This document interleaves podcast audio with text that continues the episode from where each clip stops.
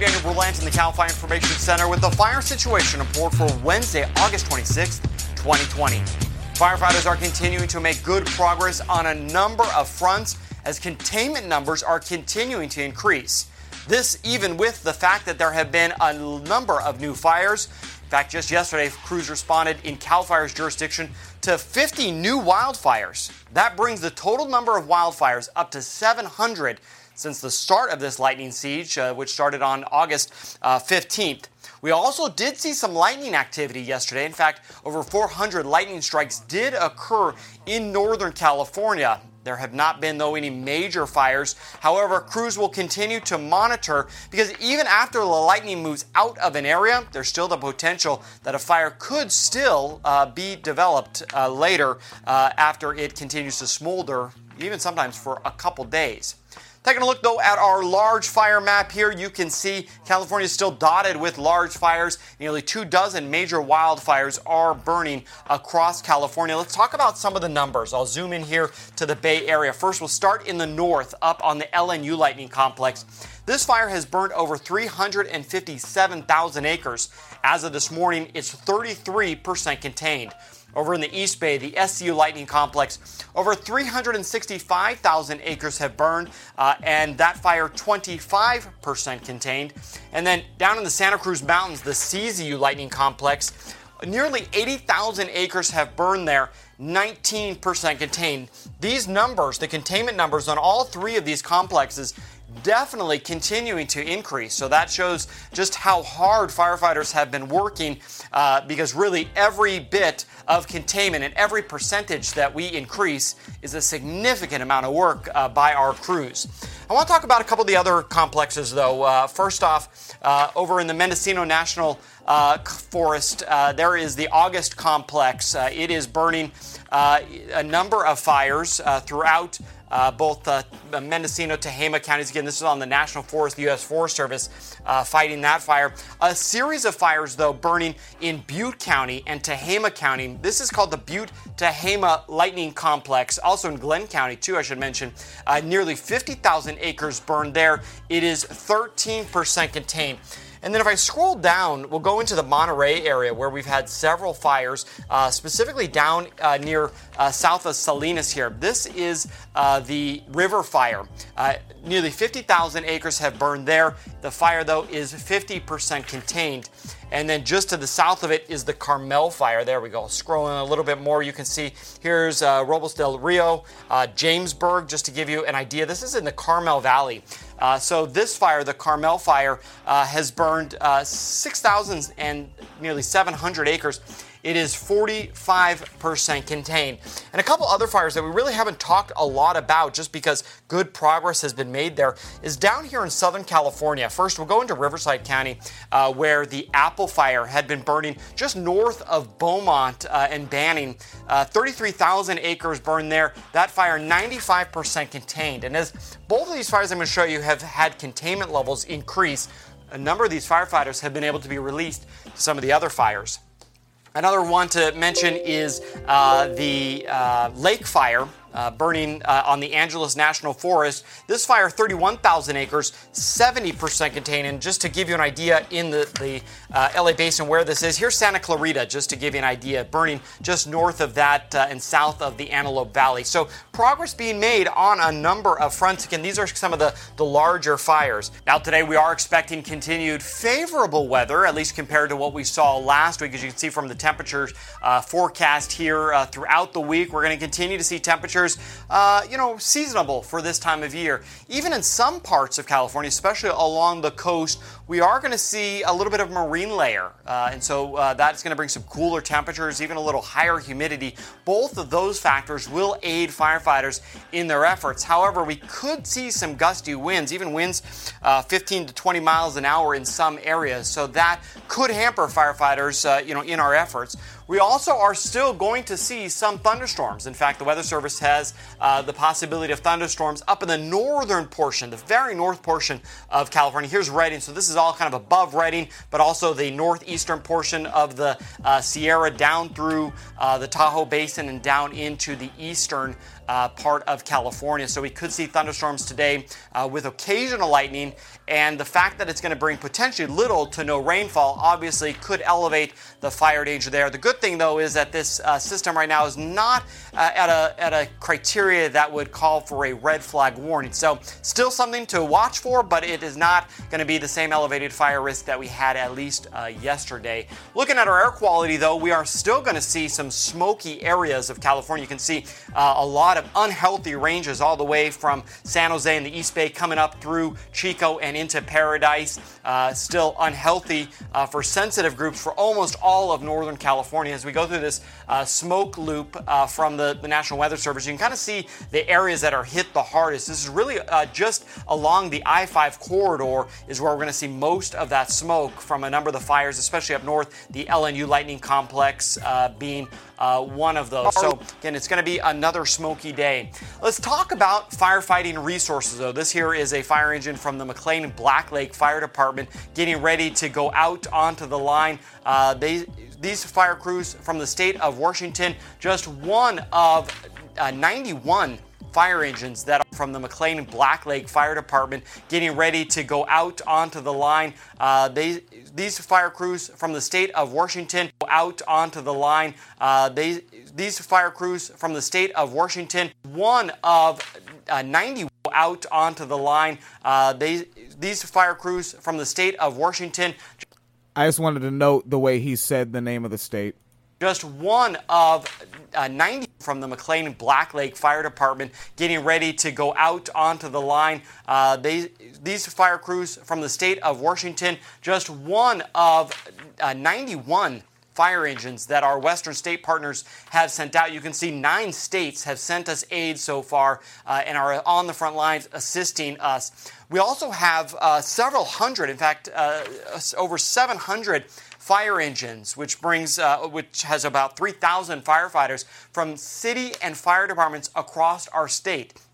So many of our local fire departments are also on the front lines and have been for weeks now uh, at a time.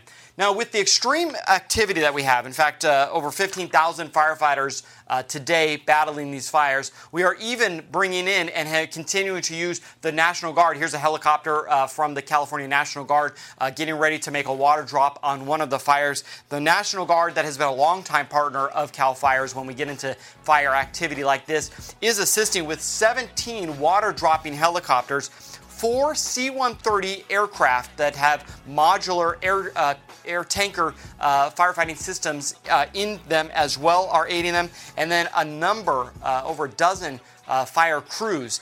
In total, the National Guard supporting us with 1,800 personnel. So, a significant commitment by the California National Guard on a number of these fires. So, uh, all of the firefighters are continuing to make very good progress, though it has been a grueling couple of weeks, and definitely the last week alone, uh, with all of the fires uh, by lightning, uh, continues, uh, you know, to challenge us. Uh, like always, we really need the public's help. Do your part to prevent sparking a wildfire and ensure you are prepared. You can visit our website, readyforwildfire.org. You can sign up there for uh, text alerts uh, if a large wildfire occurs within your area. For now, though, that's the latest on the fire situation. I'm Daniel Berlant. Please have a fire safe day.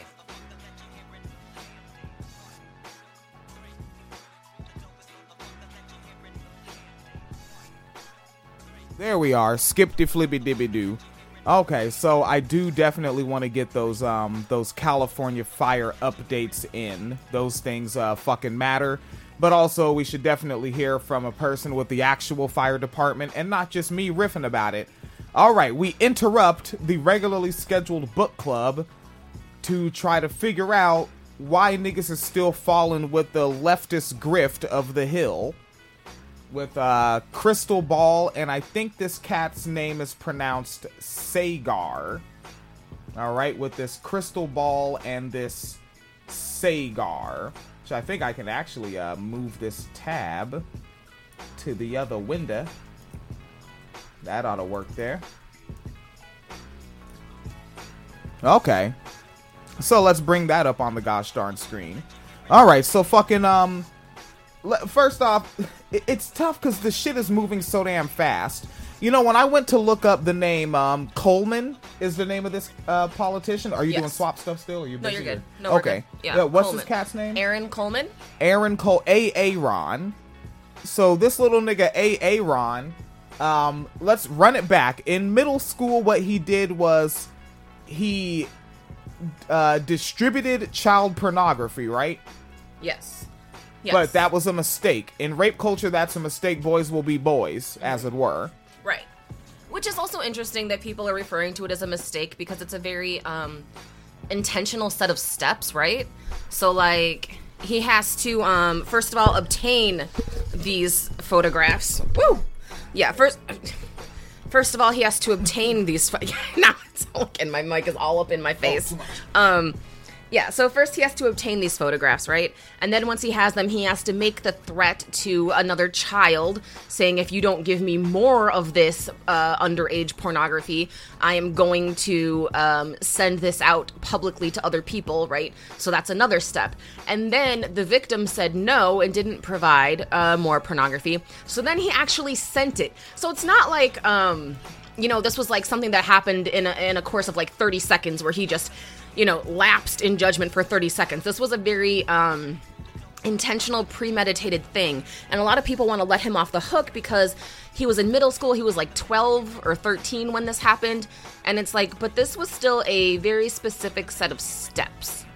You know, and I also think it's interesting how um, this just speaks to like how prevalent rape culture is that it's just completely normalized that it can be a mistake when a boy uh, does this to a girl right because he did in fact share those nudes he did share that uh, it was child pornography really he did share that and you know but at the same time um, you know if you look at like that slender man stabbing right it was two teenage girls who stabbed a classmate My bad. I didn't follow that story at all. Oh, well, yeah. But um, just the, the public outrage was like, they should be locked up forever. And people were mad when the attorneys put in, um, like, um, a plea saying they were mentally ill and needed therapy instead of prison. People were literally outraged. But people with this guy, it was just a mistake.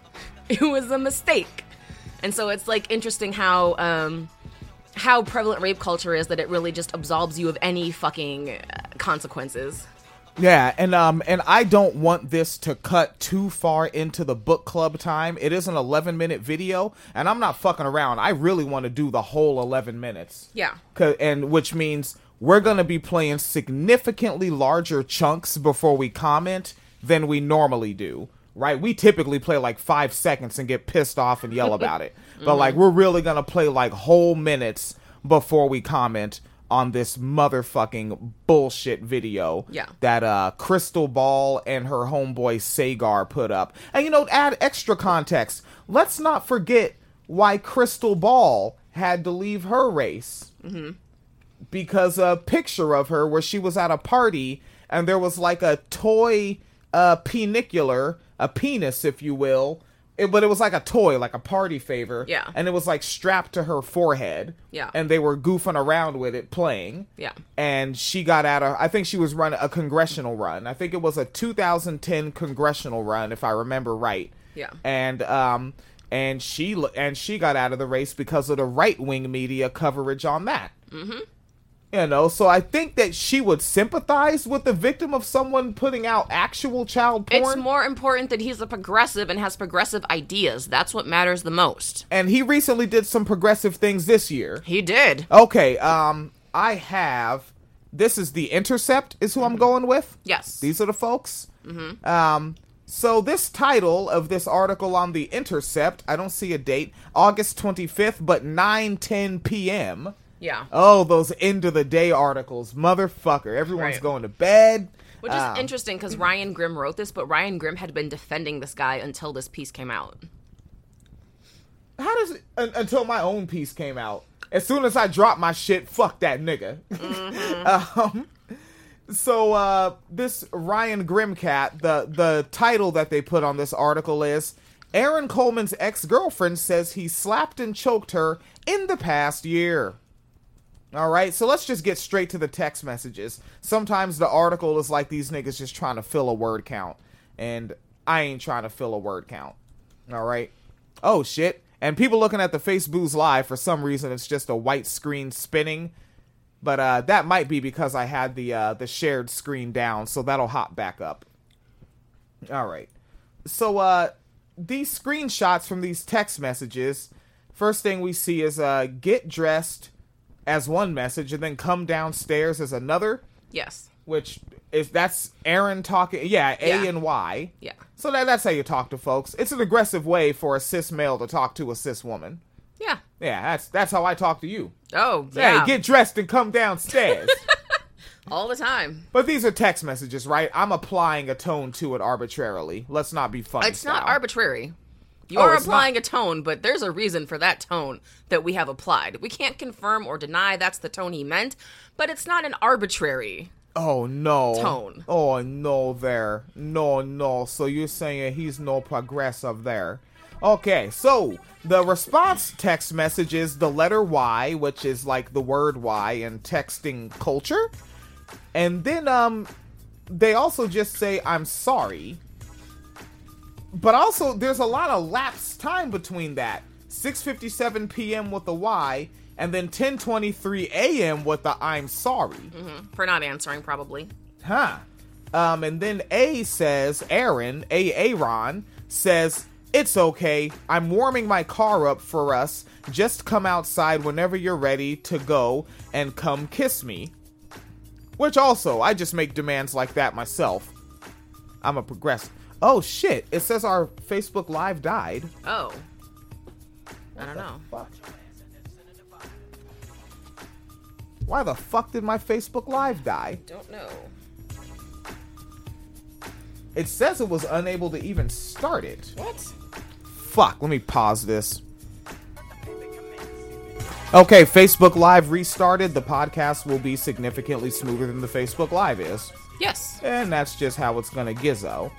Yeah, I don't know why uh, that's active. I'm, I'm wondering if it's just our internet connection, if it's just fucking Shardy McBartley out here. Maybe. Yeah, I mean, we do have shitty wiring coming to. Yeah, it's even struggling to start the Facebook Live. Well, that's fantastic. This may just be a podcast episode. Yeah, that's what I was going for. All right, so back to their text messages. So he's warming up the car and come out and kiss me. Uh, and he also says, I'm sorry, baby, I failed your shit test. Mm-hmm. And that's 10:27 a.m. And then we get to 2:12 p.m. A heart. 2:13 p.m. A heart. And then 2:14 p.m. back from the uh, the victim a heart. And the, vi- I just want to know, I'm a 90s kid like a motherfucker, and the victim has Powdered Toast Man from the Ren and Stimpy show as their avatar, and I, I noticed that, and that's neat. Yes. Powdered Toast Man. Okay, I didn't watch that show. I was not into it. Oh, I fucking. But you know me, I'm into absurdity. Yes, I yeah, big time. Uh, so now AA Ron leaves a message at 9:18 p.m. I hate texting culture, but it also gives you a lot of evidence of shit. Because if this was just a telephone conversation, it disappears. Right. Right. So I guess I gotta take the uh, the evidence with the annoyance. I don't think annoyance is a word. Um, A a Ron. Oh, it is. Yes. Oh, cool. Neato. All right. But agreeance isn't. No. All right. A a Ron says, You dumped me in the hot tub. And uh, Powdered Toast Person says, I made a joke about breaking up with you so you could have your threesome for your birthday. Uh, you got on top of me and started choking me and slapping me. Then I broke up with you. Yeah. He's a progressive. Well, yeah. That's what. Well, you got to realize that. And from what I saw in the YouTube comments section for uh, fake leftist Krystal Ball and her grifting friend Saagar, Yes. um, in the comment section, people were saying that you grow a lot from 12 to 19. Uh huh. Yeah. Okay. Into a better abuser. Well, you're bigger, you're stronger. You know, you can choke them now. You, your your hands got a little muscle from washing all those dishes. Okay, good good blue collar labor adds to the rape culture of it all. Um, and now here comes the gaslighting. A Aaron, and this I really do mean gaslighting, not lying. Let's not conflate the two things. Um, A Aaron says you have a funny memory. Dot dot dot. And Powder Toast Person says, I remember it perfectly. And Aaron says, hmm, gaslighting isn't working right. Let me try some more. and says, That never happened. You dumped me, and I smacked you. And you smacked me. And I immediately got up and stormed out of the hot tub. Powdered Toast Person smacked him. Yeah, which is also I think just speaks to the level of arrogance that's going on here. Like he was like, "Oh well, I'm not going to going to admit to choking you, but yeah, I slapped the shit out you first. Peep also, I smacked you, and then you smacked. You retaliated. You responded to my physical attack, my physical assault. But yeah, the fucking level of just feel like feeling so confident to text someone while you're running for office. Yeah, I smacked you because you broke up with me. What? Yeah, but you know, those damn SJWs are forcing him out of the race. He's It's, being it's the feminists, forced really. out. It's the feminists. Oh shit, yeah, Facebook Live really just won't start. Oh, okay, no, Oh, okay. so no video. Fuck the damn. All right, uh, back to the shit. Doobie doop doop. And her response is, LOL, okay. Now, and again, I'm skipping all the shit in the article. Niggas is just trying to hit word counts. I'm all about these text message screenshots. So AA Ron says, You lack basic empathy. Says the guy who hit someone for breaking up with them. Well, yes, that's who. But I mean, who knows better than the one that's doing it? Right, right, right. And then Powder Toast Person says we both do, which uh, it's almost like the gaslighting is working. it is. And AA Ron says, air out the clip into your head. I'm guessing that means commit suicide, Yes, shoot yourself in the head. but also the whole clip, huh? So don't die from the first bullet. I want you to die from all the bullets combined. Yes. And then they said, I plan on it, just waiting for the right time. And then he says, mag dump yourself, which I'm guessing means magazine. Yes. So empty Again, empty the clip. a, a, a full round uh, magazine, as it were. And then he said, do that at midnight tonight. Mm-hmm. Mm-hmm. And A- Aaron continues another text message. If I never hear from you again, then I'll know what happened. And then Powdered Toast Person says, I can't believe you really said that to me. That's the most hurtful thing you've said to me so far. What the fuck has this nigga been saying? Oh, don't worry. I Oh, can tell you. Shit. All right. And they say, and you'll never be able to take it back. And that's the last text message in this article that's way too long because minimal word counts. Yes, Yes. ma'am. Phoenix Calida has the heat. So there's also other text messages where he says, um, uh, where they said, where she said, I'm hitchhiking. And he said, Why are you hitchhiking? Where are you going to go? And she said, To you. And he said, Are you ready for it? Fuck. Play the trigger warning, right? Oh shit, no idea. All right, so if you're tuned in, trigger warning if you want to skip forward like 30 seconds, but if you're in it, you're in it. Let's party. He said, so she uh, said, I'm hitchhiking. He said, why? Where are you going? And she said to you, and he said, I hope you get abdu- abducted, raped, chopped up, and have your pieces scattered around and burnt in different locations. Read about it. It's dangerous for women to hitchhike. Because niggas like you. Exactly. And then said, that's a true story that happened. That's why it's banned. Don't come to me. Not uh, nowhere here for you. You don't like my parents' house. And sh- the, what'd you say? To- what the fuck? Toast? What? Powdered toast person. Powdered toast person said, "Don't ever say you hope I get raped ever." And he said, "Well, don't hitchhike, retard." That was his answer. Hey, hey, hey, whoa, hey, hey, hey. He's a progressive. He's a progressive. All right? Yes, and And he made a mistake when Yes. he was 12. uh huh. And then powdered toast uh, person said, "I wasn't actually going to hitchhike." And he said, "Hey, you might get lucky, and they might kill you first, and then rape your corpse. That's a true story. That happened as well." And she said, Do you think I'm actually retarded? And he said, You act like it. Guess who's hitchhiking to Kansas City? Like in quotes, because I guess that was the original message that she sent. So yeah, he, um, a wildly ableist, is saying, I hope you get raped and chopped up in pieces. Like, what the fuck? Progressive. Progressive. The real deal. You're hating? You're hating, aren't you? I mean, kinda, yeah.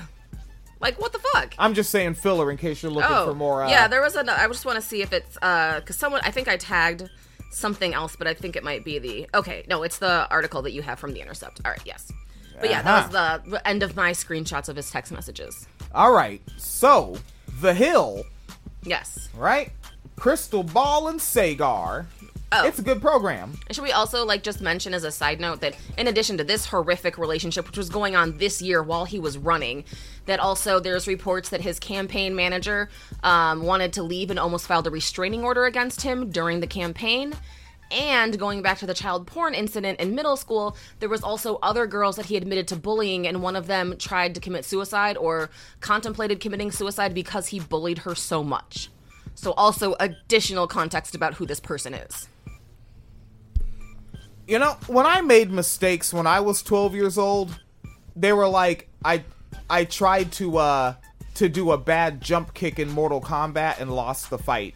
You know, when, when I made mistakes in middle school, it was like I tried to do a wheelie on the bike and almost fell. When I made mistakes, it was like I bumped my head looking for something under a table Yeah. Okay let, let's go okay but those are physical mistakes right okay sociological mistakes i think i've uh i've called someone the f word Yes. a homophobic slur Yes. and then i stopped like before i was even in my mid-teens Yeah. but uh i never went to a gay kid and uh like hit him mm-hmm. matter of fact as soon as we found out that there were gay kids in our school we were like oh fuck well those are our friends Yeah. Yeah, like Cody and Julius. I can actually because they're they're out now as adults. I've seen them before on the Facebook and talked to them a bit. Mm-hmm. Like, we didn't do this shit, and that's something I hate with this thing. With as soon as someone says we all make mistakes, ask them directly and do not couch it. Yes, I'm yelling at you, the listener, because you're probably going to couch it. Don't couch it. Ask them. Then who did you rape? Right. Who did you distribute child pornography of? Right. Like, if this is just a mistake and we all make mistakes, Right. that's just like when you get these fucking liberals and these people, I don't consider them SJWs or- black feminists. These are fucking liberals. These liberals that be like, oh, Donald Trump is problematic. We're all problematic. Whoa, what did you do that's similar to Donald Trump? Because Right, if that's exactly. problematic and you're problematic, I'm not like you niggas. Right. Well, also, like, that's to me is like a warning. Like, so you're okay with things like pedophilia and sexual assault and fucking, fucking money laundering. What? uh, You're okay with all these things. Stay the fuck away from me. You're a dangerous person. Yeah, you're fucked up. And you have offspring? Fuck off. People are disgusting. Yeah. And like and I guess uh yeah, but you also told me that uh some of the folks that you knew on Twitter like Beth Lynch, uh Kamala Harris is a cop account. Yeah. I Mm-hmm. Think she changed it, but like she already wasn't fucking with Yeah, Krystal there's a lot of people in the leftist circles who are already um, not dealing with Krystal Ball, and like this is just like an excellent uh, sort of confirmation bias, quite frankly. Have they said um, why? Like they, because I'm I'm a little newer to it. I did a segment on them earlier this year while they were doing some shitty shit, but they must have been on this earlier than me. Um, yeah, I don't know. I can ask um, people, but yeah. Um, so I just also like more context. I know we said we were going to make this short, but I just want to get all the context in there because you were reading the one off the Intercept. There's one on KansasCity.com that also interviewed victims of Aaron Coleman, and one woman posted that he harassed her for months, and it got so bad that he found out her family's home phone number and wouldn't stop calling her. That was again in middle school when this was just a quote unquote mistake, because I know when I was in middle school, I stalked people and called them multiple times a day when they didn't want to talk to me. What the fuck? You know who Um. I called? My girlfriend. One. Yes. and you know what I did when there was no answer? I went and like listened to some music. And so then they, uh, you know, this article is asking, so has he left the abusive behavior behind? And says it appears not. Coleman told one Republican during the campaign that he'd laugh if you when you get COVID and die, which is probably not something you should say when you're running for office. Um, let's see. Coleman uh, also said that uh, he has grown, but then says that the uh, oh, I'm sorry, it wasn't his his campaign manager; it was his opponent's campaign manager, Brandy Armstrong, says she was harassed by Coleman during the campaign, where he would show up at her house to argue with her about campaign shit. So he would show up at the campaign manager's house of his opponent, who happened to be a woman, and also peep, not his challenger, who is a man. He showed up at the her house because she worked for a man. Mm-hmm. I kind of want to beat his ass, like dead I mean, up. he deserves it. Like, I mean, I've never been to jail, but to go to jail for that, like, and again, like, cause I, and I, I watch interviews with dudes that've been to jail, and it's like, eh, and one thing that happens is their cellmates and shit, they immediately get hold of your rap sheet. Yeah. And I've never been arrested before, and if my only arrest is I beat up a child pornographing rapist, I, I- you know, he's not accused of rape. It's real Yeah. easy to inadvertently say that word in Yeah. rape culture. Uh, but if I beat up a child pornographer that runs around harassing women, you know, my few days in jail are gonna be okay. Mm-hmm. My fir- like literally at 37 years old, my first arrest, an assault. And, and keep in mind, I'm gonna be arrested by cops who are probably conservative, and I beat up a Democrat. yeah, also that. Yeah, I might not even go. Yeah, and then also, um, they pointed to uh, the woman who tried to commit suicide. This was again one of the middle school incidents where um, he basically said that um, she was fat, she looked like a whale, she should kill herself because like nobody would love her because she was so fat, things like that. And then this person actually tried to commit suicide. Now he's talking about her and said recently, um, "Are you ready?" No. I've moved on. They call it the past. They call the past the past for a reason because it's where you're supposed to leave things. At this point, you shouldn't move on for me. You should move on for yourself. That was his response to someone who almost committed suicide because he bullied them so bad. It's called the past for a reason because that's where you're supposed to leave things. Okay. Mm-hmm. Uh, that's Yeah. damn. Yeah. All right, ready for the the Krystal Ball segment? now let's see how quote unquote progressives are covering it. All right, this is Rising the Hill. Here we are. Let's do this. And this is their episode from. Let me check that upload date. Dooba doop doop. Oh fuck! They don't have the upload date on this motherfucker. You see it? Really? No, I don't. Uh, one of the Damn, that's cold game, okay. motherfuckers. But I will point out that this thing, the article I was just uh, referencing, kansascity.com, that talked about him showing up at the um, opponent's office or um, the uh, campaign manager for his opponent's home, the um, telling the victim who almost committed suicide because of him to just get over it because it's in the past, um, all that shit. This article came out August 13th. So this has been publicly available since August 13th. I know the Intercept one with the text messages came out yesterday, but this uh, because everyone keeps saying it was so long ago. Like he was telling this uh, bullying victim recently, the campaign manager. This was like this year was the fucking campaign. This was happening this year, and this has been up since August 13th. So this is even before the intercept text messages of, you know, go shoot yourself in the head, and I hope you get raped and cut up while you're hitchhiking shit. And again, the Hill has budget. Right. Wine Cellar Media, I shit you not, runs on six hundred dollars. Right. yeah, and I mean literally I got these articles. I got both the Intercept one and this one from kansascity.com and I got screen caps because literally from like leftist circles from lefties, I'm like lefties, I heard a thing. Does somebody know more about the thing? And everybody was like this is what I have about the thing. Like this is how you literally how you fucking network. Literally. Yes, and just a note, uh, shout out to Jan Loco, uh, hit up the joint, and um, and I think I'm pronouncing your name Shiloh. Uh, hit up the PayPal, Jan Loco and Shiloh. Uh, you know, a- adding to that big baller wine cellar media budget. Right? you know, so I think we're a little over six hundred dollars for this here month. might all be. right? We might be. So I think we might be able to do some hardcore coverage ourselves. And then also uh, one more before we get to this uh, on the Patreon. I, ooh, okay.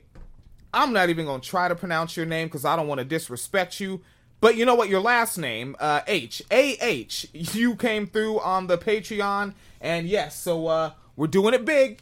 Doing it big. All right, so Wine Cellar Media with um our our 600 average is what I should say. Uh, we're uh we're hanging tough. All right, let's let's get to this Yeah, rising. so we joint. had this. Meanwhile, the Hill has this. Incumbent opponent, Congressman Stan Frownfelter, hope I said that right, despite the first time candidate being outspent by more than 10 to 1 to become the nominee. But the college student and part time dishwasher is now engulfed in a controversy based on misconduct from when he was 12 and 13 years old. Mm. Kansas State Democratic Party vowed to organize a write in campaign on behalf of Frownfelter. He's the one that lost in that primary. And now Coleman has said that he is going to resign and pull out of the race altogether. Journalist Zaid Jilani joins us now to talk about the fallout and Coleman's reaction to it. Um, so great to see you, Zaid, as always. Good to see you, Zaid. Oh, here you want it's to good to be here. Mm-hmm. Can you just points, take us through the really story? What happened? yeah. Who? How did this all come to pass? Yeah, so basically, uh, Kansas had its Democratic primaries uh, for state legislative positions in early August. So I believe it was something like August 3rd or 4th, the primary for this district took place. Uh, the results were not certified until I think around the middle of August. Uh, and when when the results were certified, what happened was one of the kind of senior Democrats in the House, uh, Stan Frownfelter, uh, I believe at one point he was the number two Democrat in the House. I don't know if he still is, uh, but he was defeated actually by a margin of I think uh, it was single digits or low low double digits. I mean, he didn't even meet 830 votes. Uh, he was defeated by a 19 year old named Aaron Coleman, uh, who works as a dishwasher, uh, and who spent I think something like one tenth the amount that Stan Frownfelter uh, spent. Uh, Coleman had been followed by controversy because over the summer, somehow it had been publicly disclosed that when he was in middle school, uh, he had been involved in some bullying, including uh, something may have been like revenge porn, meaning that like uh, he somebody sent him a naked photo, a classmate or something, and he gave it to other people, so on and so forth. Uh, he had a history of kind of emotional problems like that as a child. He was, he had been through child abuse. Um, his brother had committed suicide, uh, and his father is in the hospital right now as we speak. So he, he comes from a troubled background as a child, certainly. Mm-hmm. Um, but when this story rose in over the summer, he basically issued a public apology for this and said, "Hey, look, I, I had a troubled childhood. I'm sorry for this." Um, but it was something that kind of dogged him throughout the race, and I think most people didn't expect him to win. I mean, he's a dishwasher. He doesn't have much money. He's very young. This is one of the most senior Democrats in the House, but apparently he didn't have the loyalty of 830 voters, uh, which is all that it took to defeat him. Uh, so I think flash forward to the middle of August, this becomes a national story. It's something that I think every like, New York Times wrote an article about it. Uh, I think several outlets on the right wrote it out, wrote something about it because it's you know it's Democrats in disarray, blah blah blah, and it, maybe it's a chance to distract from some very strange GOP primary uh, wins that came out recently, particularly from Florida and Georgia. Um, and I think that in the national narrative, this was the first thing people learned about Aaron Coleman was his behavior in middle school. Uh, the fact that he was a troubled teen and you know he had been through a lot of the kind of emotional bursts that you might find from a middle school bully or a middle school outcast. Um, and I think a lot of people started viewing him exclusively through that lens. Stan Frownfelter decided to run a write-in campaign uh, against his own party's nominee going into November. And I think Aaron just felt like he was being defined only by this aspect of his childhood. His father's been in the hospital for the past 10 days. Uh, he works a minimum wage job. And I think he didn't, you know, he didn't he didn't necessarily have the fortitude to take this level of, I think, yeah. Who can blame uh, him? scrutiny right. at this point, right? So, yeah, who can blame him? Zed? I mean, so- all right. So that that was a three minutes and change. Yeah. You say it was vague. Yeah. So, uh, I think it sounded like they said Zaid or said Zed. I don't know how to say his name. Yeah, I don't the either. First name, uh, Jilani, who was the guy who was talking, and uh, this just goes back to what you said earlier. Not so much about like this story in particular, but about like Wine Cellar versus The Hill. They have a fucking budget, but the way he's reporting is like I don't know, maybe like a tenth of the votes or like a tenth of the money, and maybe he was like a kind of. It's sort of you know. There's a lot of vagueness, and it's like you have the fucking money. It literally says journalist under your name. You can find these fucking facts out if you want to. So that's already embarrassing. Um, but then, you know, as they're going and saying, well, he didn't have the fortitude, and people saying, well, how could he? So again, he's being portrayed as the victim here. Really? Yeah. All they, right. they have that, but and I'm just looking at him like he's looking. You you know me, I, I can't help but notice glasses, Mm-hmm. right? I know that's an expensive pair. I've been around the LensCrafters once or twice. While I have duct tape on why my Walmart glasses, and somehow I read the text messages. Yeah, exactly. Which I think is, um, you know, just again how much you want to cover the story because this is the thing is if you're reporting the straight up facts of the story, you can't be on his side. You just can't. Like well and not still be like a good person or still have you know the moral high ground or whatever it is. You can't look at the story and be like yeah so he almost bullied someone until they committed suicide. He passed out nudes of an underage girl uh, after unsuccessfully blackmailing her. He told his uh, at the time his girlfriend to kill herself that he hoped she get raped uh, and chopped up into pieces. He hit her and choked her uh, because she broke up with him. Like you can't cover that as is and then be like, I don't. He just didn't have the fortitude to handle it. And how could he? Scum! Make me yell like Alex Jones. All right, let's let this rock more. Like we're do- we're not doing this the way we normally do it. Let's really let this fucking thing breathe. So now he's passing the mic to Krystal Ball and Saagar. I'll give it a running start. To take this level of, I think, Yeah, who can blame uh, him? scrutiny Right. at this point, right? So. Yeah, who can blame him, Zed? I mean, so according to the Times, right, and this is the way that the Times, and you're absolutely right, the Times, the way everybody nationally writes up the story, Kansas candidate who admitted to revenge porn plans to withdraw. So, you know, somebody who sees that, maybe oh, okay, you know, just nobody reads past the headline. Like you said, a 19 year old with a minimum wage job doesn't necessarily have the, and uh, by all accounts, seem to just want to serve as an elected representative is like, fine, if you guys are going to treat me this way, why should I even participate? I mean, the national norms around calling somebody out for behavior that they engaged in when they were literally 12 years old just seems ridiculous to me. And yet, I haven't seen any real reckoning around this set. I mean, I think part of this is that you know technology has changed the way that we understand and know people mm. now. So Okay, pause. I I'm doubt we know the worst thing that like Yep, Phoenix Cluter said pause So- that shit early, nigga. No, because I just want to go back a little bit to what was just said was that um, he's basically saying, well, if this is how you're going to treat me, then this is just how, um, you know, then I'm not going to do it anymore. Okay, just keep in mind that's the argument they're making is he's justified in leaving because this guy did resign, Aaron Coleman, he did resign. But keep in mind their argument, the way they're framing this, is that he has a right to resign because the public is being mean to him. So he doesn't have to follow through with his progressive policies as a legislator, okay? So just keep that framing in mind as we continue. All right, keep that in my head, and you keep that in your head too. You people t- tuned in. Joe Biden or Kamala Harris or Donald Trump or Mike Pence have done in their personal lives. I really doubt we knew it because they didn't grow up in a digital era, right? Like we, if if they said something very offensive, if they did something very offensive, if they bullied somebody, we we wouldn't know about it. There's no record. There's nothing like that. But we live in a in a time where basically 12 year olds are given devices where they record every aspect of their lives, right?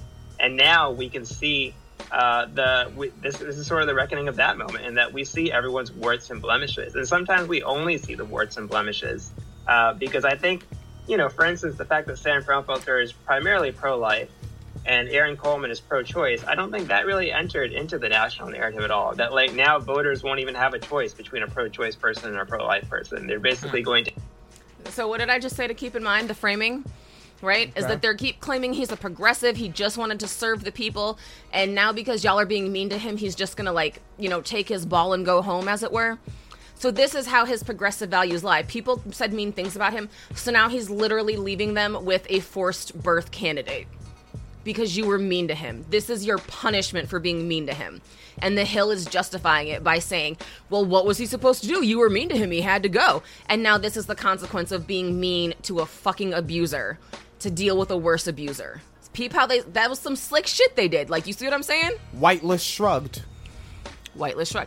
But y'all see what I'm saying, right? That was some slick shit they did. Then, well, if you're being mean, he's just gonna go. What do you expect? And now it's like, oh, well, now you're stuck with a forced birth guy. You brought it on yourself.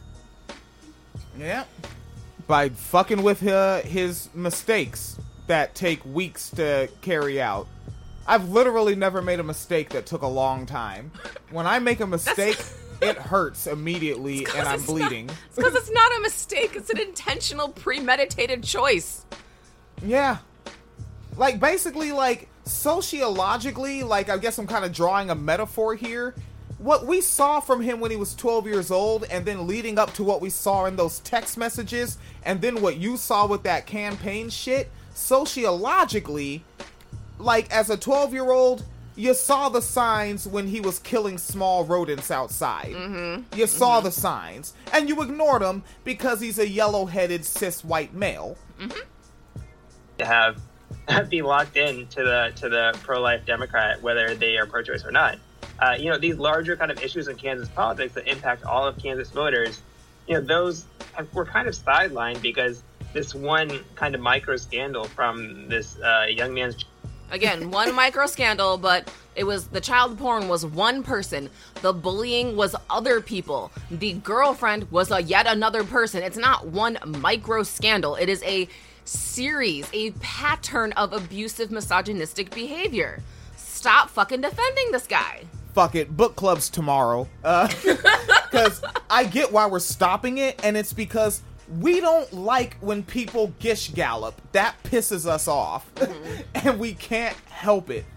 Then It's so yeah, like fuck it, let's do it old school style. Yeah. book clubs Book club tomorrow. Sorry, y'all. My bad. Part uh, next episode of the book club is tomorrow. God damn it, this fucking piece of shit rape culturist. I like saying rape culturist. I don't know if that's a real word, but I say it. I think it I mean, if you say anything long enough, it becomes a word, so yeah, bling bling. bling bling.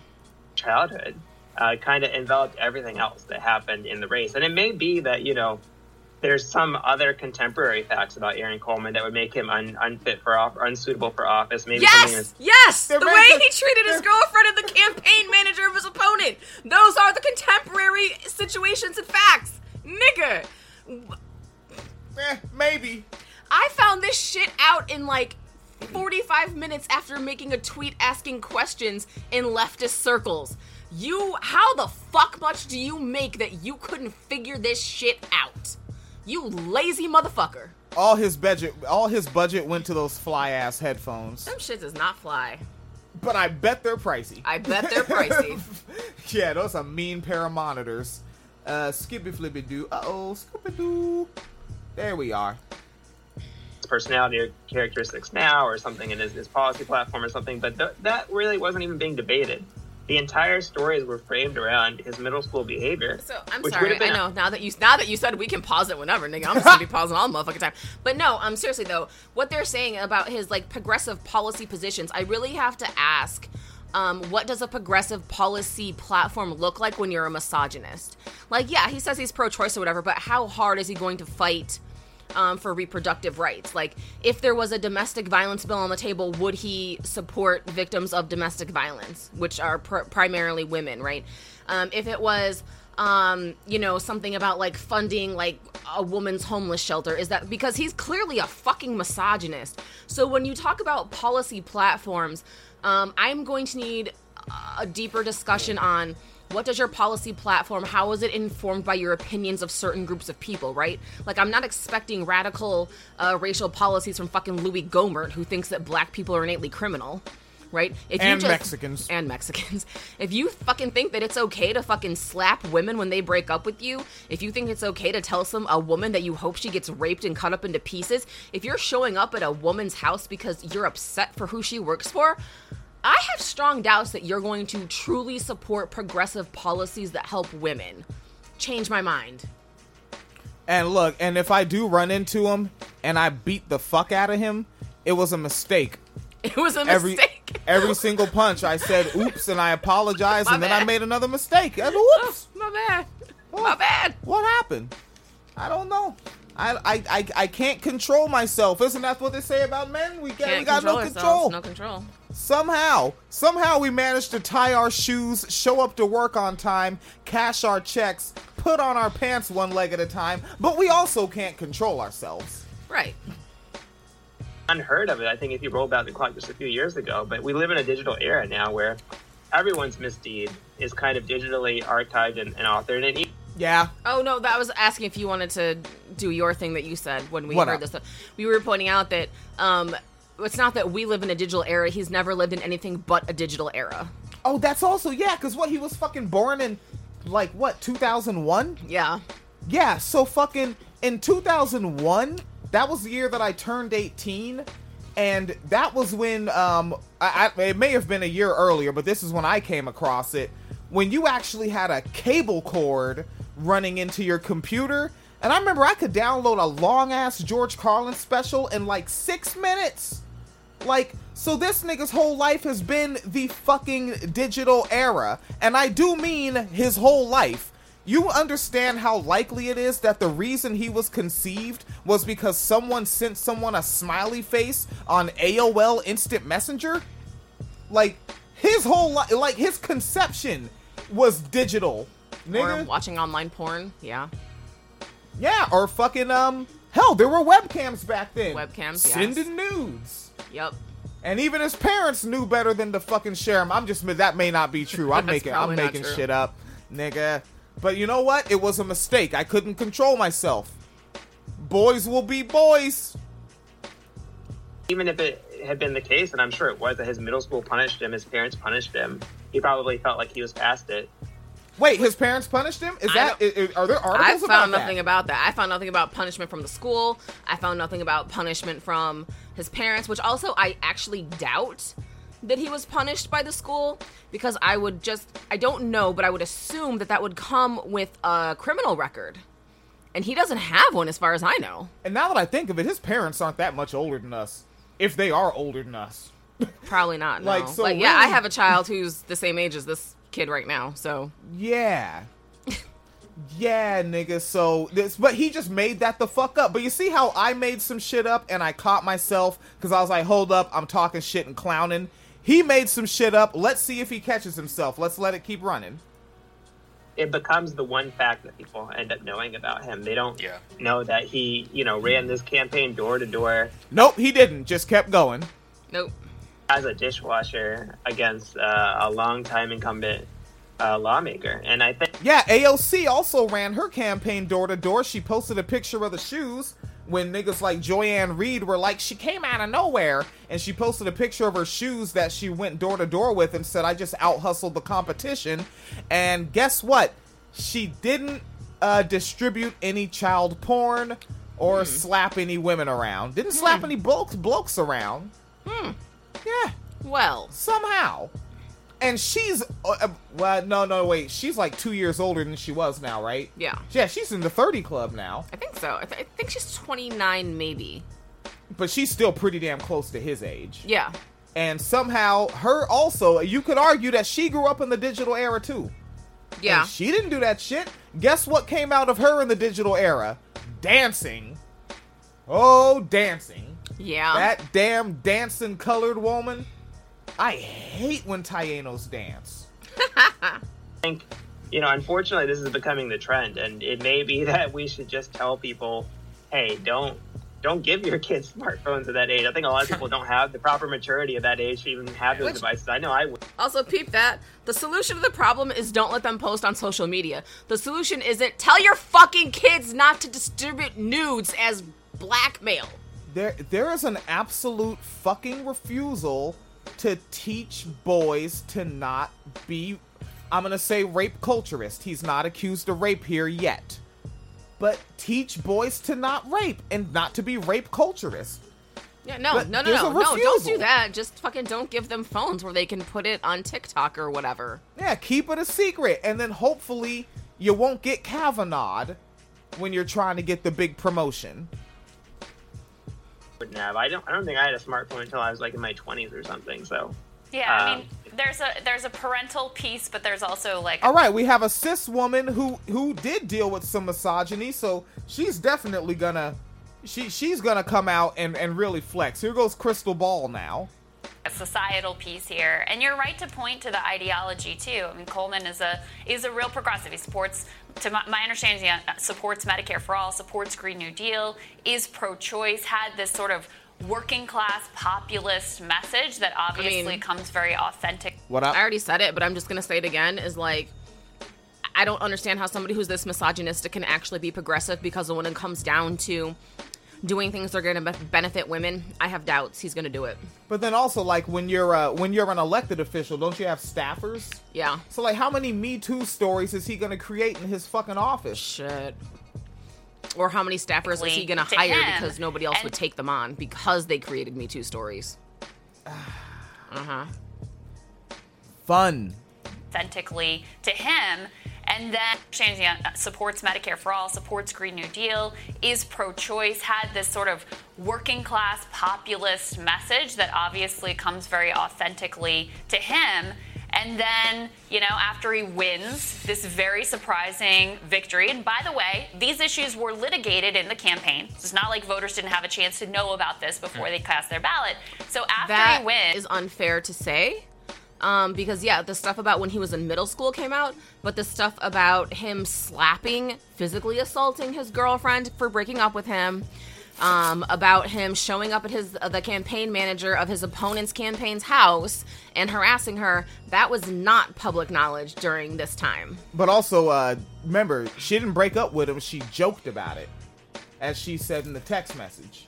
Uh, powdered toast person. Mm-hmm. So uh, didn't even actually break up with him. Yeah. Which means that's how well he takes a joke from a woman. Yeah. A joke. Yeah.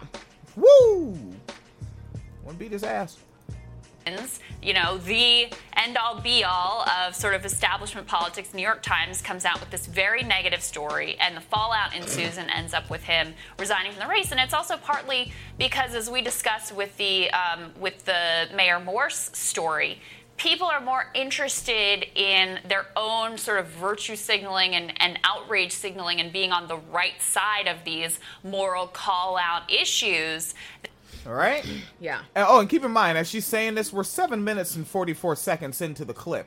What's actually funny to me is that she's um being mad about the New York Times being the end all be all. And it's like, nigga, you work for the Hill. Like they're not exactly like independent media. Of the hill, they're just like us. You see their studio? That's the same thing we have.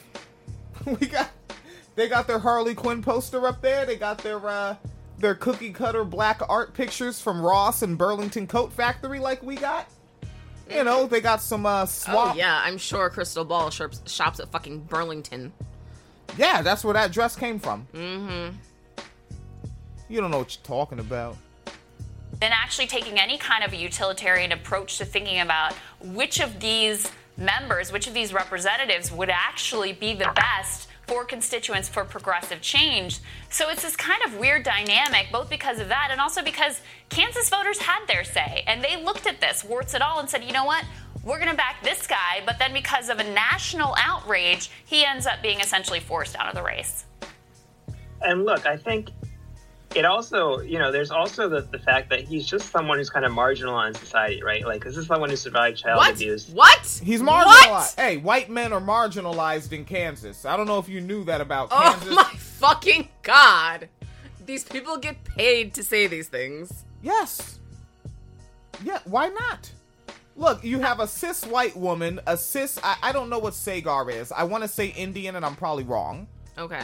Uh, I we could Googlefy it, but uh, fucking. But these are t- clearly like people of color, Uh-huh. and so like all non-white men up here talking about how a blonde white man In Kansas. is marginalized. Kris Kross will make you jump.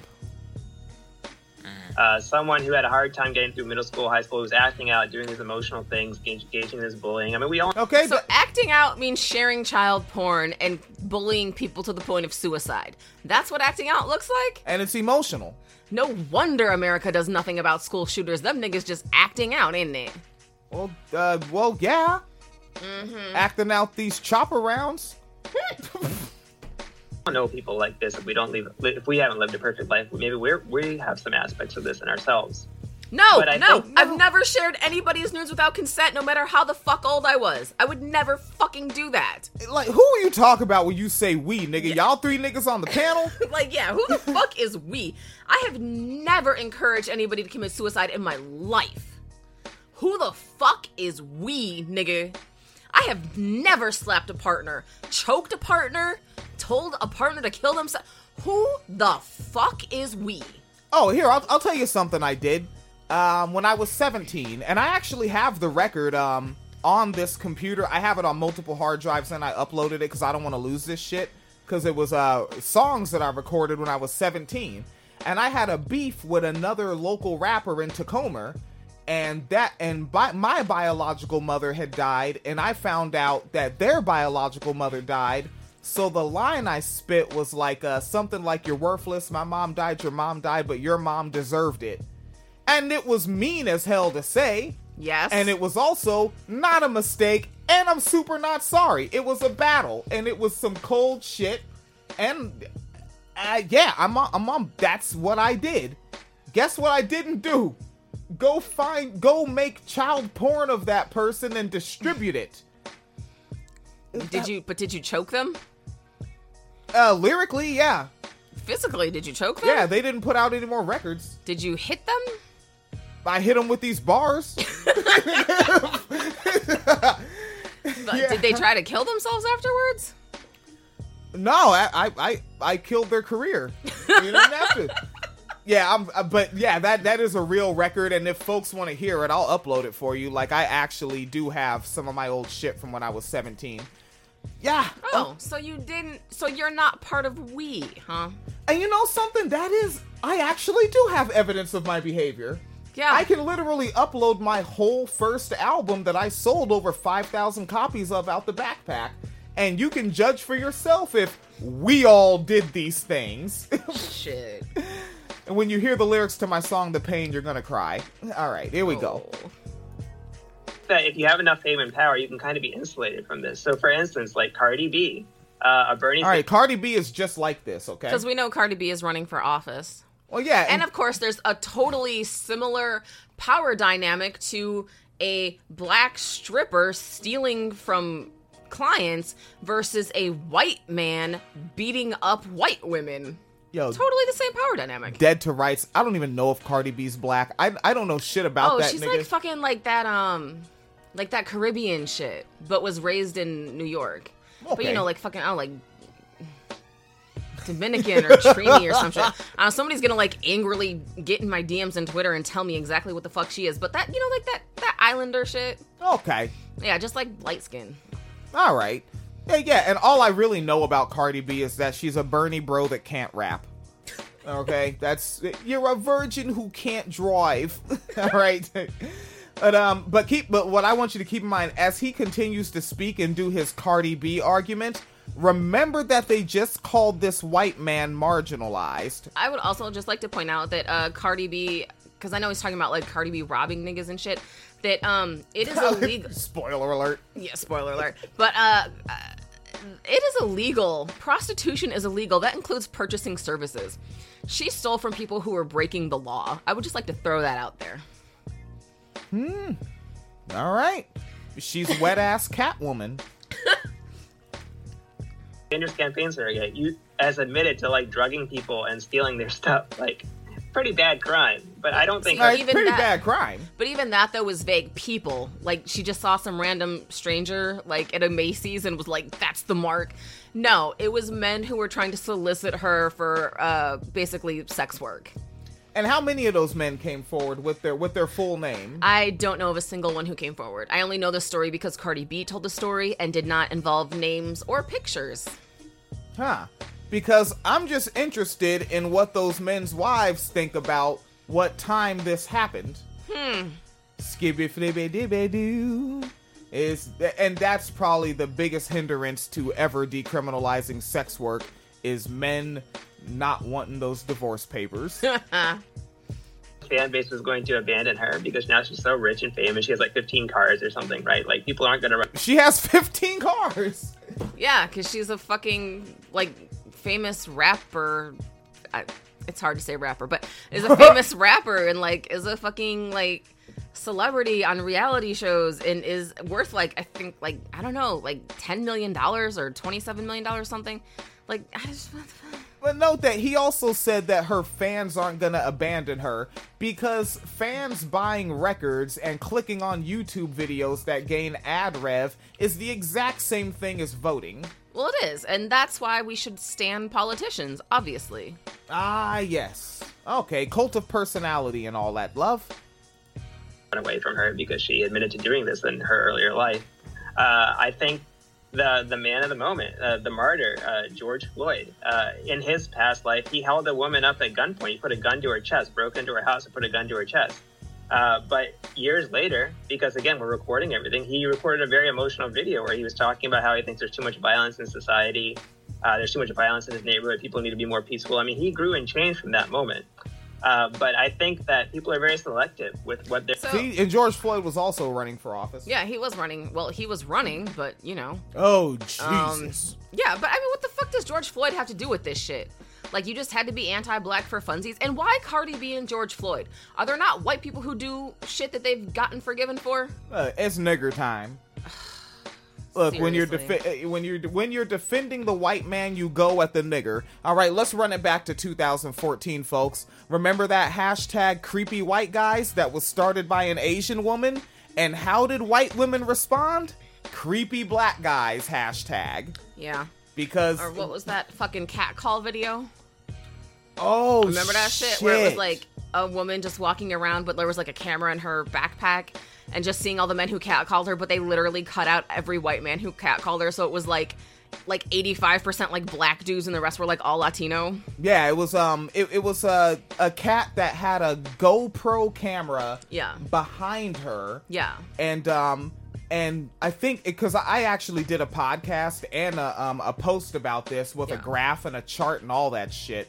Like I was really putting it down trying to make the wine cellar grow. I spent a lot of hours wine cellaring. I was only sleeping like three hours a night, and um and like 82% of that video was all on one street in Harlem. Yeah. And then when they were interviewed about it, finally, uh, the guy's name is Rob. I can't remember his last name, but Mm-hmm. Rob said, "Oh, well, the ones with the white guys, like things would happen, like a car honking in the background, so we couldn't get the audio. yeah. but you can at least like show the guy yelling, like because we can read body language, Right. you know. But nah, nah." No, no. It's nig- when you're defending the white man, it's nigger time. And keep in Well, mind what he's happened. a marginalized white man. He needs more help. I forgot he's blonde. That's right. The blonde ones are marginalized. Like Everyone Dylan knows Roof. that. Jesus. Uh, but fucking um but in in the joint in Harlem, shit, where did my thought go? It left me. No. but uh yeah, man. Let, us let this mo- Oh yeah, yeah, when you're defending the the white man, you go after the nigger. I was just to repeat that. with how they're allowed to display his grace towards other people. And I think that often, if you're someone who's on the margins, on the outcast, you're not a celebrity like Cardi B, you're not a martyr like George Floyd, who's useful for a political movement. Wait, so George Floyd is elevated by being murdered? Because he's saying when you're on the margins, but you're not like Cardi B or George Floyd. So George, But also, like, him as a martyr, it's about police brutality, not about he had a criminal record. It's because he got murdered by police on camera. and also, don't martyrs know it's gonna happen? not always. No, so like a martyr is a thing that just can happen to you. It can happen to you. Okay, I, I've never looked that word up, which is why you don't hear me use it, folks. Yeah. Well, I mean, it's just somebody who dies, but like you know, like for a cause or becomes like. Uh, well, I mean, basically, as it was with George Floyd, like he wasn't trying to be like Black Lives Matter, but Black Lives Matter, you know, took what happened to him and was like, and this is exactly what the fuck we've been talking about. Here's a perfect, um, you know, representation of the problem with police brutality. Yeah, that George Floyd video was ugly. I see a lot of these videos. I've lived through some of the shit myself. And uh, that George Floyd, like the way his eyes are bugging out, like that was a fucking really wicked, cruel, ugly ass murder, yo. Sadistic as shit. Yeah. Movement. People sometimes won't have the same grace towards you. They'll just know this one fact about you. They won't know anything else about you, and they're not going to weigh pros and cons. They're not going to put you on a ledger. They're just going to throw you away because you're, you're kind of not useful and to the that's okay.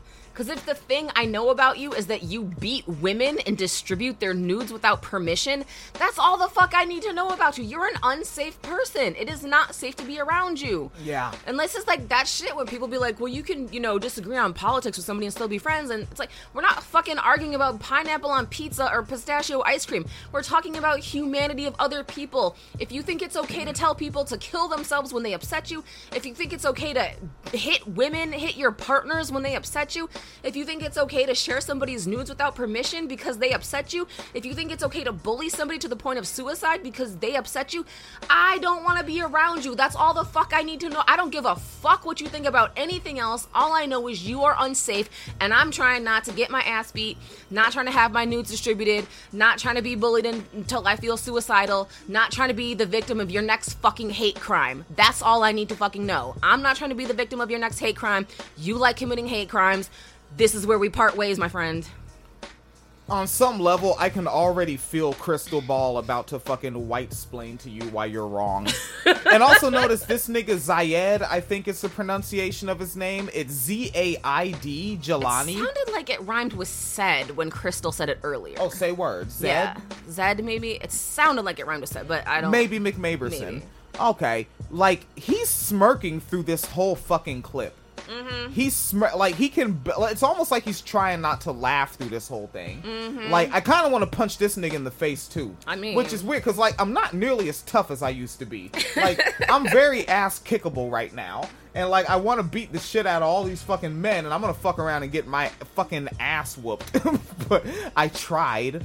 All right, all right. Let's get back to smirking ass. political debate at the moment. I mean, there were several New York Times columnists who, for some reason, on Twitter were saying he, he was unrepentant. I thought to get paid 250k or whatever they get paid, you have to use Google and you know read the Nigga, Kansas. how you gonna talk about other people using Google when the whole beginning of the segment was you speaking in vague shit? Like, I don't know, maybe he raised like a tenth of what the other guy raised. Yeah, I don't know. It was 800 like it voters, was I like don't I don't know. It was some, some nigga. You can use Google too. What the fuck, nigga? Hey, I don't know. He's he's on the But margins. Also, and well, actually, you know what? Keep playing because it's just gonna feed into my next point.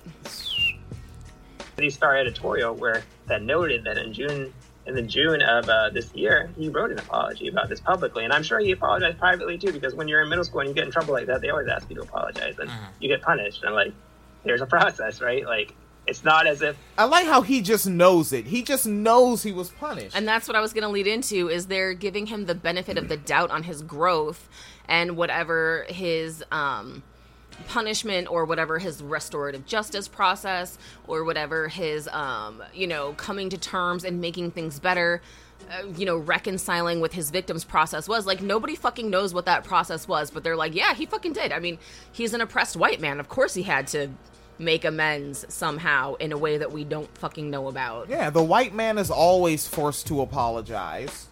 The white man can never just make a mistake. Ugh. this is the revenge porn guy running on the revenge porn platform. and it's also rev- and also re- there Did he just laugh while he said revenge porn though? nigga he's still smiling while I have the screen on pause. Now I'm yelling at you. My god. He really did fucking smile when he said revenge porn. Like you heard the laugh, right? Yes. Um, and again, folks, literally, um, and I thank the fuck out of all of you for funding my first laptop that I used uh, to a- advance the podcast. My first video that I ever made on that laptop was saying there is no such thing as revenge porn. Distributing the uh, product, if you will, that is the act. Like anything that's done to the person who distributed it, that's the revenge. Like the, it's a first strike is the language I used. Yeah. And someone in the comment section when I posted that was like they like that language because it is like some some evil warfare type shit to do Yeah. to someone. It's not revenge. Yeah. or Yes. saying uh, when I, I want all, all my behavior from middle school to become the norm. Um, you know, it's it's something that I think people seriously need to address, particularly going to the digital age where we're going to know people's dirty laundry in a way I don't think we knew even Barack Obama or George Bush or Bill Clinton's dirty laundry because we just didn't have the technology back then to have all this stuff saved. But people can also still come forward, like the um the gay kid at Mitt Romney's high school that said Yeah. the nigga chased me down and cut my fucking hair off. Yeah. And then Obama wrote himself in his own book about, um, I guess in Hawaii they call reefer chumba, and Oh, he was in the chumba gang. Okay. And th- that's how much they smoked reefer. They called themselves the chumba gang. And then when he got older, he was heavy into cocaine.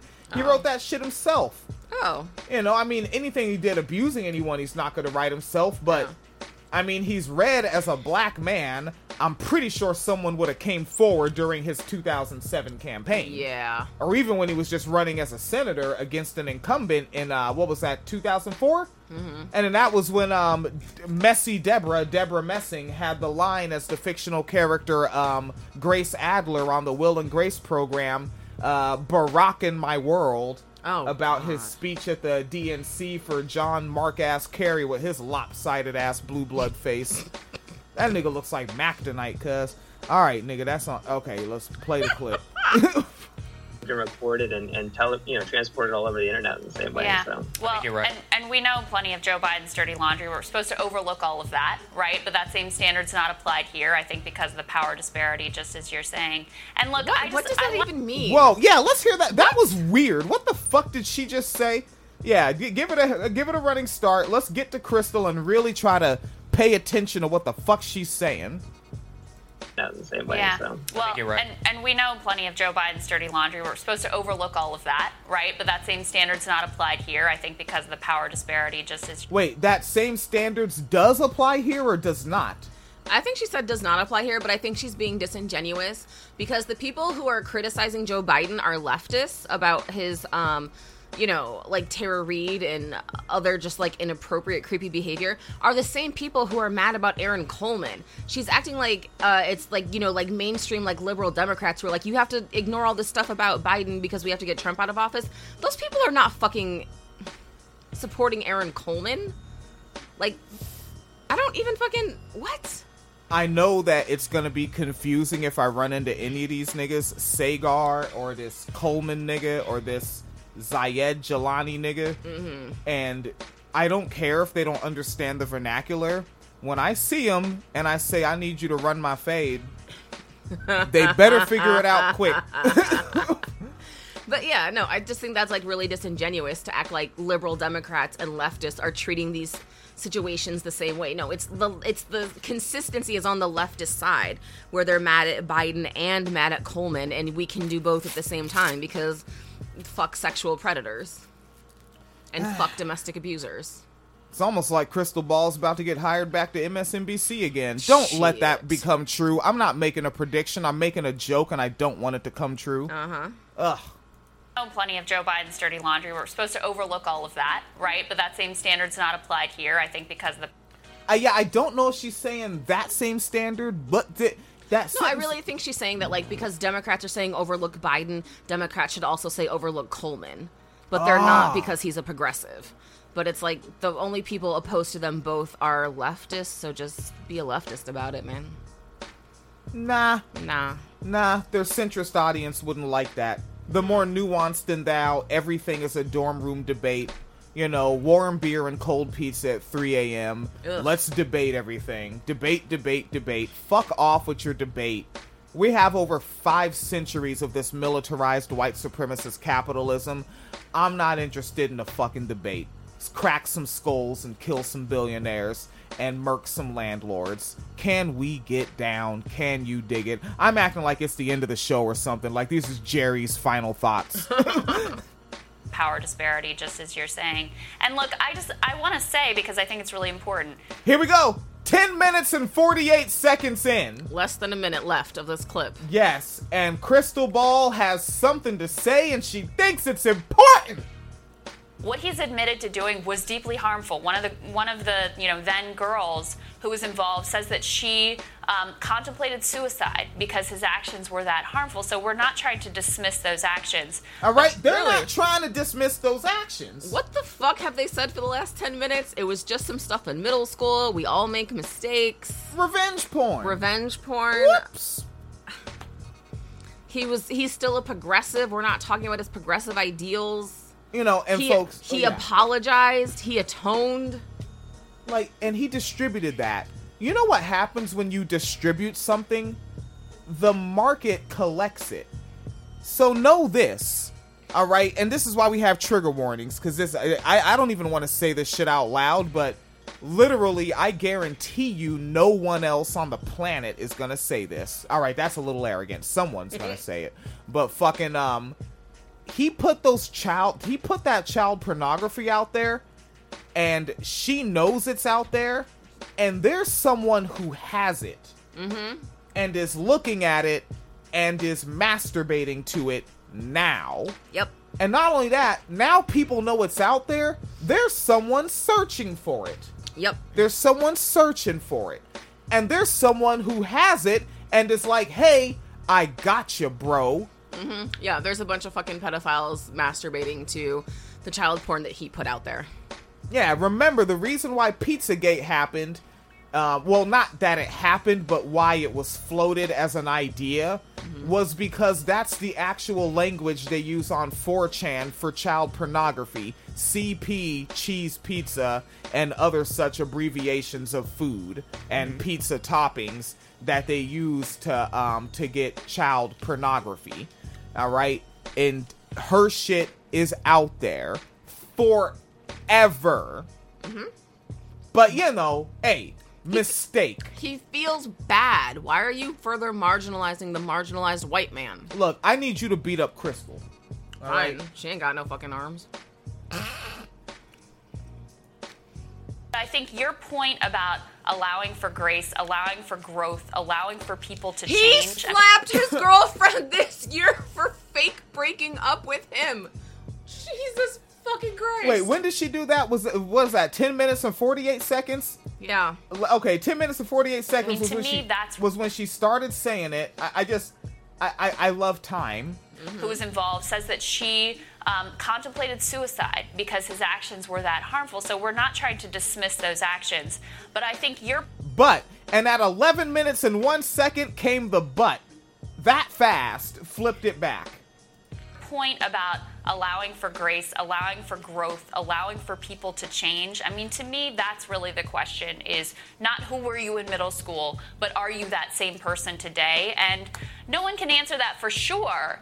But based on the actions, based on what we've seen from Aaron Coleman, he feels deep regret and has done everything he can to try to redress those wrongs. And What, Okay. what has he done? What has he done? Someone please tell me. I keep asking. Nobody has he an stopped answer. distributing child porn. He's just slaps these hoes now. That's all.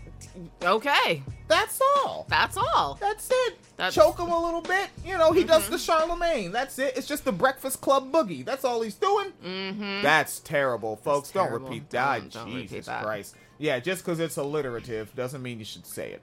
I said it, and that's why you tune in because you want this shit to be digestible, and that's why I make it. That's a like again, like part of why I make the podcast. Like I like audio, and I think audio is cool, and you can do neat things with it. You can create an audio experience. That's why we love our favorite albums.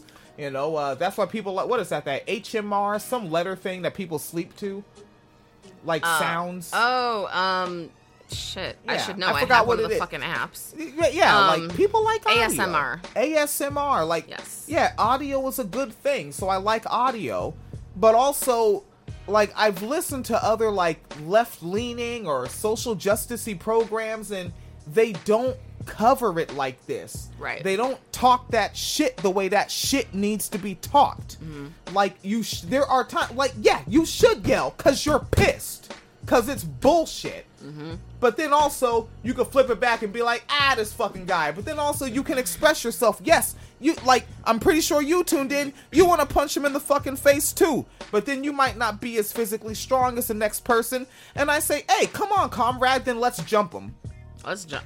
Yeah. Teamwork makes the dream work. God damn it. That's the. Let's let them in the rest of their shitty clip. Hour and 20 minutes. We were supposed to do book club. We were supposed to. Fuck. I'm running out of breath. I'm so pissed. But I'm like happy pissed because you get to get it out. Yeah. Fuck a therapist. I have an audience. not repeat them in the future. So Very bad for the guy. a lot of um, thorny issues there. Zed, thank you so much Thank you, Zed. for helping us sort this out. Next on Rising, some star. They had an awkward pause because he didn't say anything. He, he he had smirked himself Alright. out of words. All right. Are we ready to go through our traumatic ass childhoods? What? What? We're still on? What? Just you- for a minute, because I have been looking this whole time we've been doing this. I've been looking because I keep hearing um, that he had a traumatic childhood and that's why he acted out like this, right? Oh, they have examples. Are you ready? Fuck. Are we ready to one up? Damn it! No, no, shit. Yeah, let's do it. Okay. Um. So, even more extraordinary are the conditions of Coleman's childhood and life story. One's extremely common, and yet nobody else is like fucking distributing child porn. It's so weird that this is so common, and yet, you know, alright. In contemporary American life, yet revealingly, vanishingly rare to see among elected political officials. Raised by a father who could not work due to severe mental health disabilities and a mother who was underemployed as a teacher, Coleman's childhood was one of poverty, at times not knowing where his next meal would come from. Oh, Do you do you do you feel bad for him now? Yeah, well, you know, uh, when I didn't know where my next meal would come from, I thought, you know what? You know, I I, I could walk down the street and uh, slap a couple of these broads around. You did. You thought that. hmm But, But what did you actually do? I walked a little further down the street to the local stock market grocery store and I grabbed I shit you not folks this is real deal.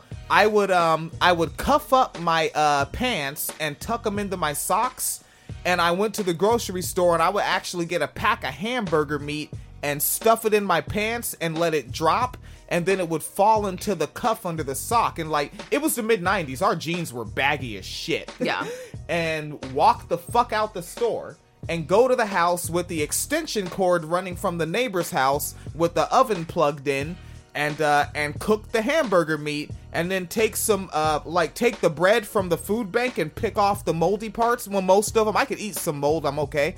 Pick off most of the moldy part and um make a hamburger and then i also had uh some ketchup that I literally I literally got ketchup from a yard sale in the neighborhood. Yeah, My Ke- God. from in Spanaway. I got ketchup and I got a salt shaker because it had salt in it. Yeah. Because the ketchup was saltless ketchup. Oh, ew, So I would yeah. actually add salt to it and have a hamburger, and then I ha- and then I knew where my next meal was coming from because I had the hamburger. Wait, so you're telling me you did all that, but you did not stop to distribute child porn in between those steps?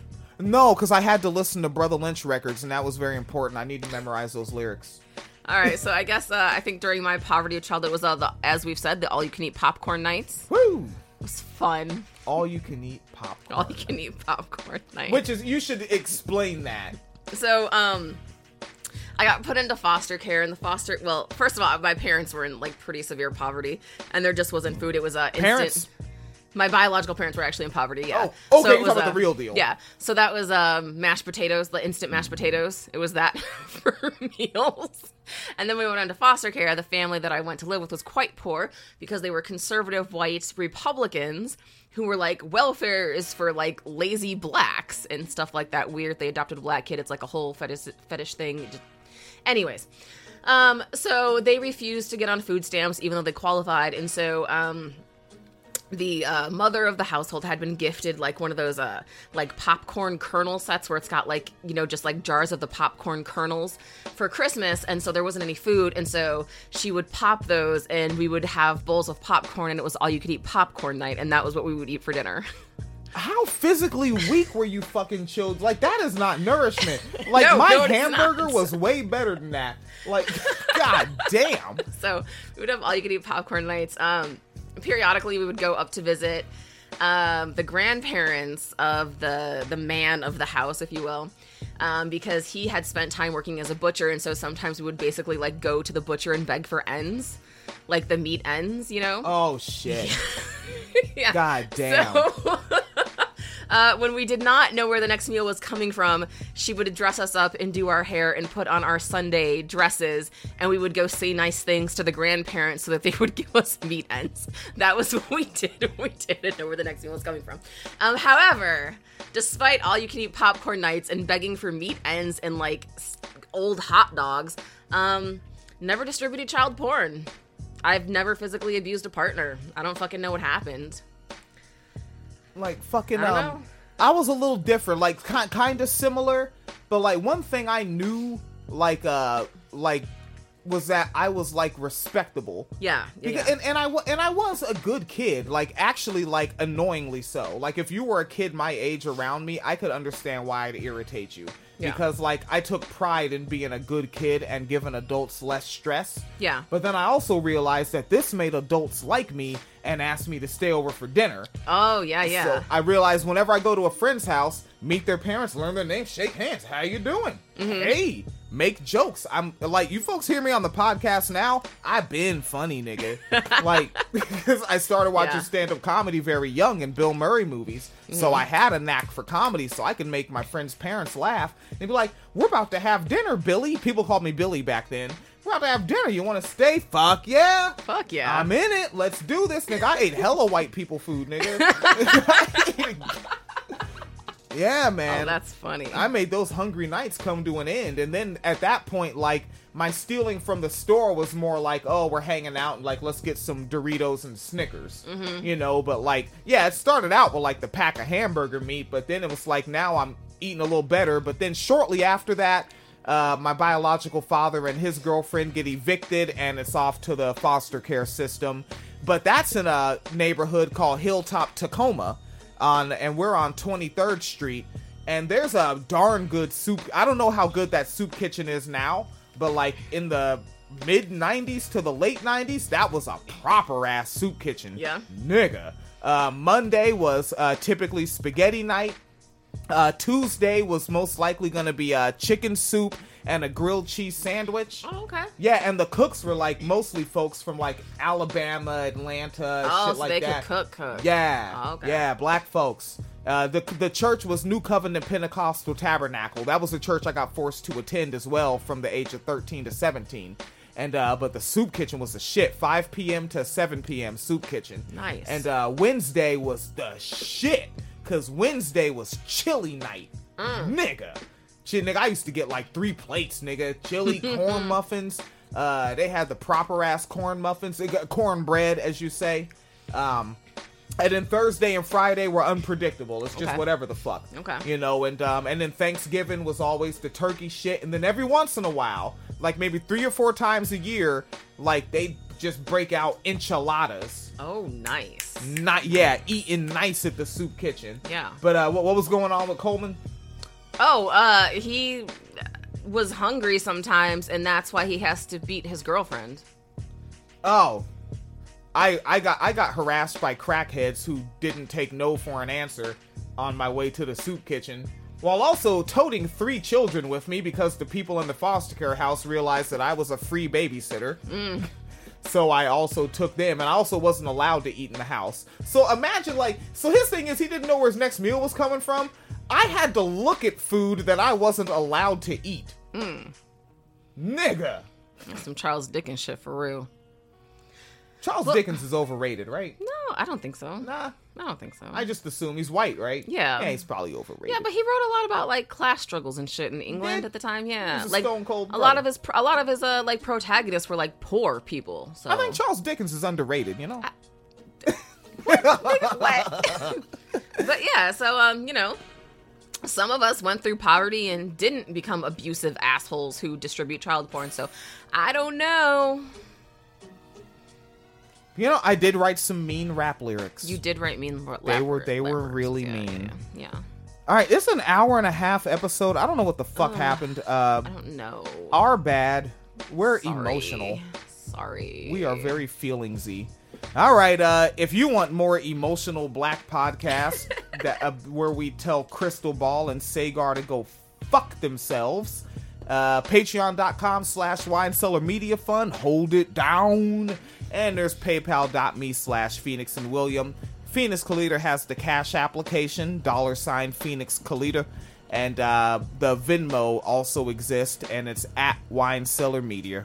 All right, folks, please be as safe as possible wherever you are. And I didn't even have time to get to the. Um, I was gonna say I need to stop telling uh, young white protesters to gangbang, but after that shooting at the protest, I need to tell y'all to gangbang again. yes. y'all actually need to start really forming sets and holding down blocks.